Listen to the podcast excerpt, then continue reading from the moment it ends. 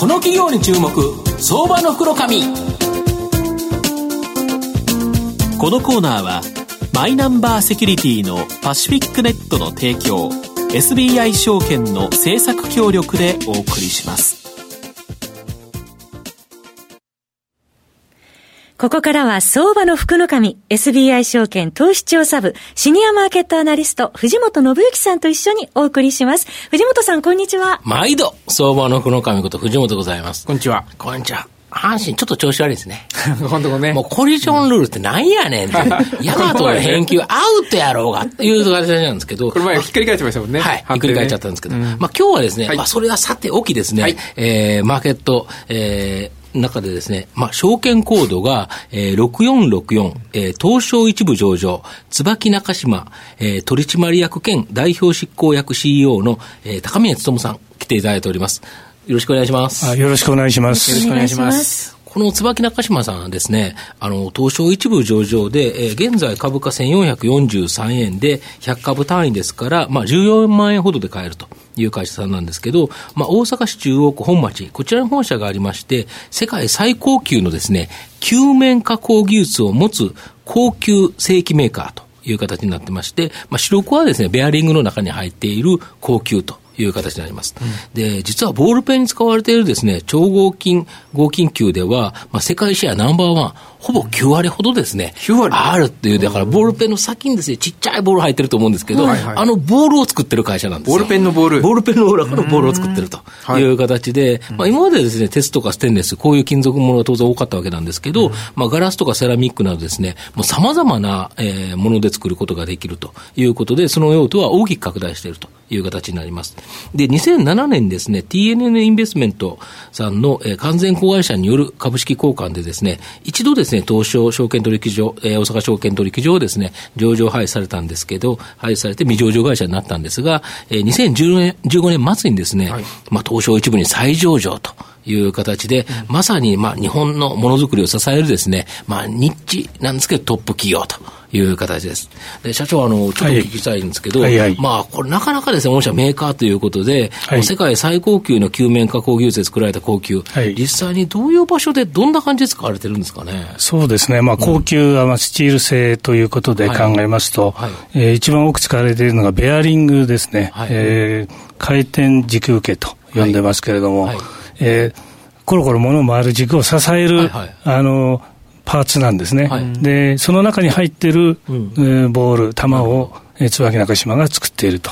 で、例えば最終製品でいうと自動車とかですね、はい、鉄道、家電、検機、はい、自転車、オートバイ、はい、まあ、工作機械、はい、風力発電とかですね、まあ、そうですね。それからちっちゃいやつは時計なんかにも入ってるんですね、ベアリングがちっちゃい、そこの玉ですね、まあ、ボールを作ってるって、そういう会社ですね。なるほど。あとはスチール製で今、藤本さんおっしゃった、ボールペンのペン先ですね、はいはい、これタングステンカーバイドっていう特殊な合金なんですけど、あ、そうなんですか。これがですね、うちはまあ一番ちっちゃいの 0.2 ミリぐらい、はい、まあ、よく日本で売れてるのは 0.5 ミリですね。で、まあ、海外はもうちょいサイズが大きいのが皆さん好きなようなんですけど、まあ、そんなものをやってます。なるほど。で、ちょっとですね、業績についてお聞きさせていくと、はい、まあ、ドル円相場は若干円高傾向という形なんですけど、はいはい、まあ、御社の場合ですね、はいはい、為替ちょっと気になるかと思うんですけど、はい、どんな感じで影響されるんですかね。為替はですね、はい、海外に8カ国に、工場がすみません、9工場ありまして、そういう面で言えばですね、当然為替の影響はビジネス上避けられないと、まあ、1% 変動すると、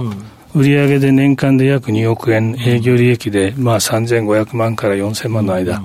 現在売上が400億弱ですから、まあ、パーセンテージにすると今ぐらいの動きがあると。ただしほとんどの工場がですね、いわゆる地産地消で現地で、材料を買って生産して現地で現地化で売ってるので、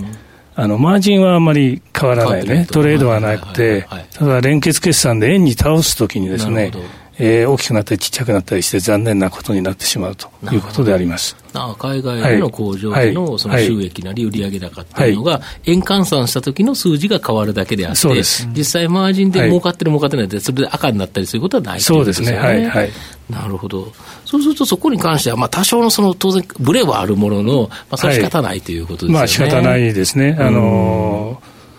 まあ、トレードを多くやってますと、うん、実業そのものに、ね、影響がありますが、それはまあないというのは、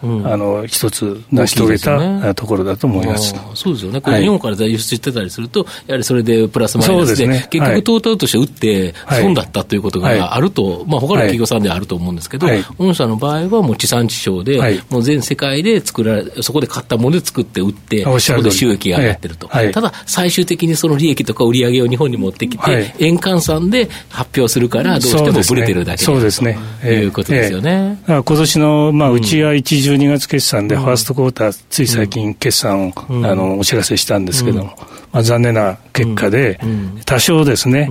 115円で見てたところが足元、そんな状態じゃないんで影響がありましたですね。ただやっぱりここから先切り返しそうだというのと、あとやはり今後のところちょっと考えていきたいなと思うんですけど、まあ、金属っていうのはベアリングっていうのはなんとなくイメージつくんですけど、そのガラスとかセラミックとかですね、プラスチックとかさまざまな材料がなんか作られてるんですけど、そうですね、この用途とかどんな製品が拡大するんですかね。まあ、今おっしゃった順番にご説明申し上げますと、まずガラスですけども、ガラスはですね、どういうものに使われているかといいますと、光ファイバーのネットワークの、まあ、光回線とですね、ルーターをつなぐコネクタがあるんですけども、その中に、レンズとして、1.5 ミリと2ミリのかなり精度の高い、そうです、新級です。中もクオリティの高い、その内部のクオリティも高いボールが入ってます。で、これは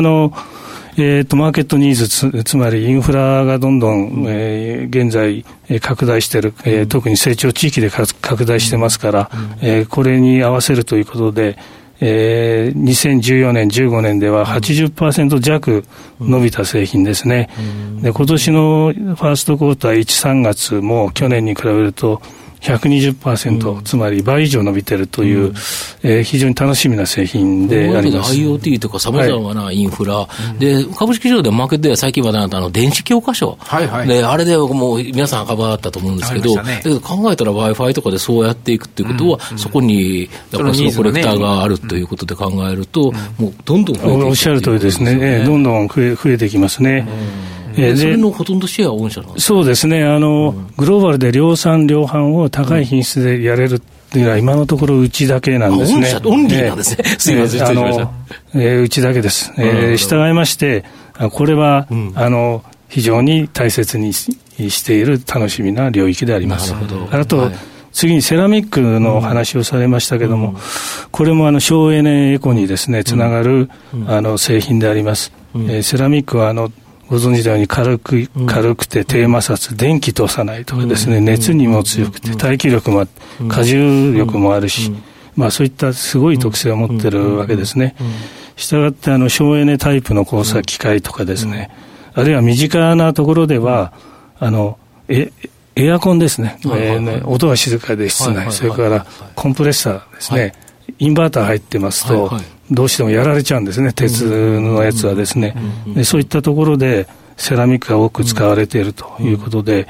これも過去3年、2013年から15年見ますと、3年間で 85% 伸びてますね。で、今年のファーストクォーターは、工作機械産業はちょっと元気なかったんで、その影響を受けて、あまり伸びはですね、鈍化したんですけれども、自動車はこれから出てきます。例えばテスラにはですね、うちのやつをずっと発売当初から使っていただいてますし、まあ、それが期待できるところだし、それから小燃費型のターボチャージャーが、ヨーロッパ中心に小型エンジンとの組み合わせで、非常に、いいものを機能も出してますけれども、その中に入っている、やつで、ベアリングが入ってるんですけれどもね、ターボチャージャーの中に、一部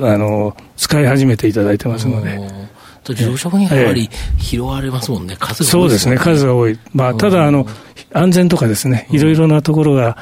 非常に慎重に扱わなきゃいけないものなので、一挙に爆発的にギョッといくような感じではないとは思いますが、まあ、確実に伸びていくであろうと期待しているところであります。今後は医療とかロボットとかああいうそういうものにも使われていくということですね。おっしゃる通りですね。おっしゃる通りですね。はい。あとはプラスチックの話、樹脂のお話されましたけど、これはもう安定的に、まあ、そんな量はないんですけれども、例えばスプレーですね、化粧品とか洗剤、あの中に実はボール入ってたりですね、それからタイプによって違いますけど、プリンターのカートリッジにボール入ってたりですね、そんなところに使われてますね。はい。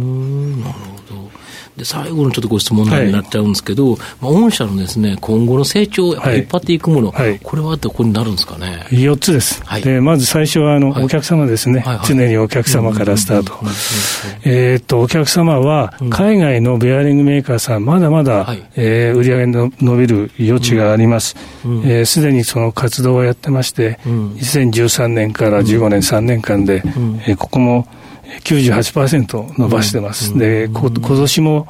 ボリューム的にはですね、どんどん出てますので、ここをもっとやると。それから先ほど申し上げましたセラミックですね、これは戦略製品ですので、これをもっともっとやっていくと。それから地域的にはやはりアジア、インドを中心としたアジア、それから中国ですね。中国 6-7% って言ってますけど、先進地域では 2-3% でひいひい言ってるわけですからね。落ちたと言ってもすごい。まあ、インドはすごいですね。インドは今年も好調だし、下手したら 10% 近くいくような状態も、一時的には出てくるのかなということで、この辺の成長をしっかり取り込むというのが地域の戦略であります。あとは新規分野ですね。ボールで一ついいサクセスストーリーがありますので、他にもネタ仕込んでますので、次にボールの次に何か、またその次に何かというのを一生懸命やっているところであります。なるほど、ものすごく期待できるという感じですね。そうですね、新聞やね、いろいろ広がっていくと楽しみですよね。はい。最後ちょっとまとめさせていただきますと、この椿中島さんはですね、まあ、ちょっと新興市場の銘柄のように、派手に成長するかと言われると、まあ、そうではないと思うんですけど、ただ日本のものづくりをですね、支える本当に縁の下の力持ちのような、まあ、ニッチなトップ企業と、もうなくてはならない企業だと思います。それこそ高シェアだったりね、オンリーワンだったりいっぱいありますもんね、はい。で、しかもですね、予想 PR も12倍割安水準という形ですし、配当利回りもですね、4% 超と、まあ、非常に高いということでいうと、まずはじっくり持っていただいて、先ほどのセラミックとかガラスとかですね、こういうところの高成長を、まあ、じっくり取っていただく、こういうような銘柄かなと思います。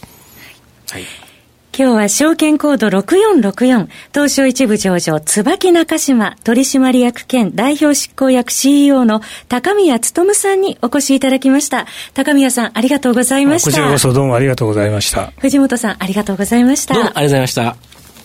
証券コード3021東証マザーズ上場パシフィックネットはマイナンバーに完全対応した情報機器データ消去サービスをはじめとする IT セキュリティサービス、そして IT 機器の中長期レンタルなどで企業の IT 化を支援する IT ファイナンスサービスを全国8拠点のネットワークで展開するオンリーワン企業です。